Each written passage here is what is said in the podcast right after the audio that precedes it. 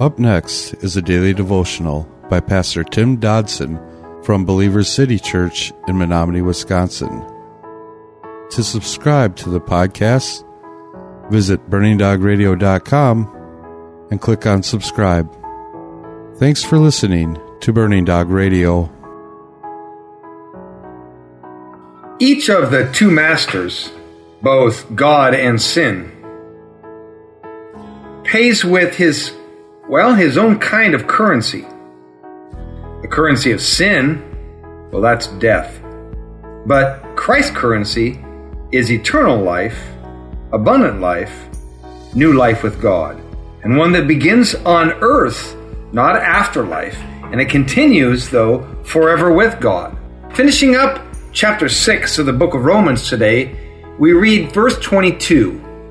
But now, being made free from sin, and having become servants of God, you have your fruit of sanctification and the result of eternal life.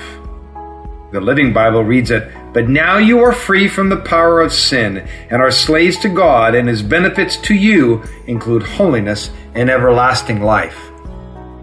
Note the words, but now. Mm, but now. Those are great words, aren't they? But now we have been set free. An individual who knows both redemption and his lordship embraces those words and he or she understands clearly what they mean. Because in this slavery, we have found the only freedom that is to be found in this world. And it's not even of this world. We are then free from the bondage of sin, and we bear the fruit of holiness what is the fruit of holiness? Well, it's the stuff that comes with walking in the Spirit. The Spirit brings that fruit to our lives fruit like peace and joy, rest, His care, His direction, His oversight, His companionship, His love. And then all of that crescendos with a great big bonus eternal life. Verse 23 says, For the wages of sin is death, but the free gift of God is eternal life in Christ Jesus our Lord. As we mentioned before, the devil pays his employees with eternal death. But what God gives us is a gift. It's not wages, for we could never earn that gift. Sin always comes with wages, doesn't it?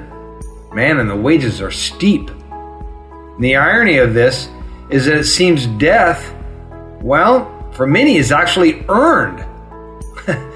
and many of us are spending our lives earning those death wages. Romans 12, verses 1 and 2 says, Therefore I urge you, brothers, by the mercies of God, to present your bodies a living sacrifice, holy and acceptable to God, which is your spiritual service.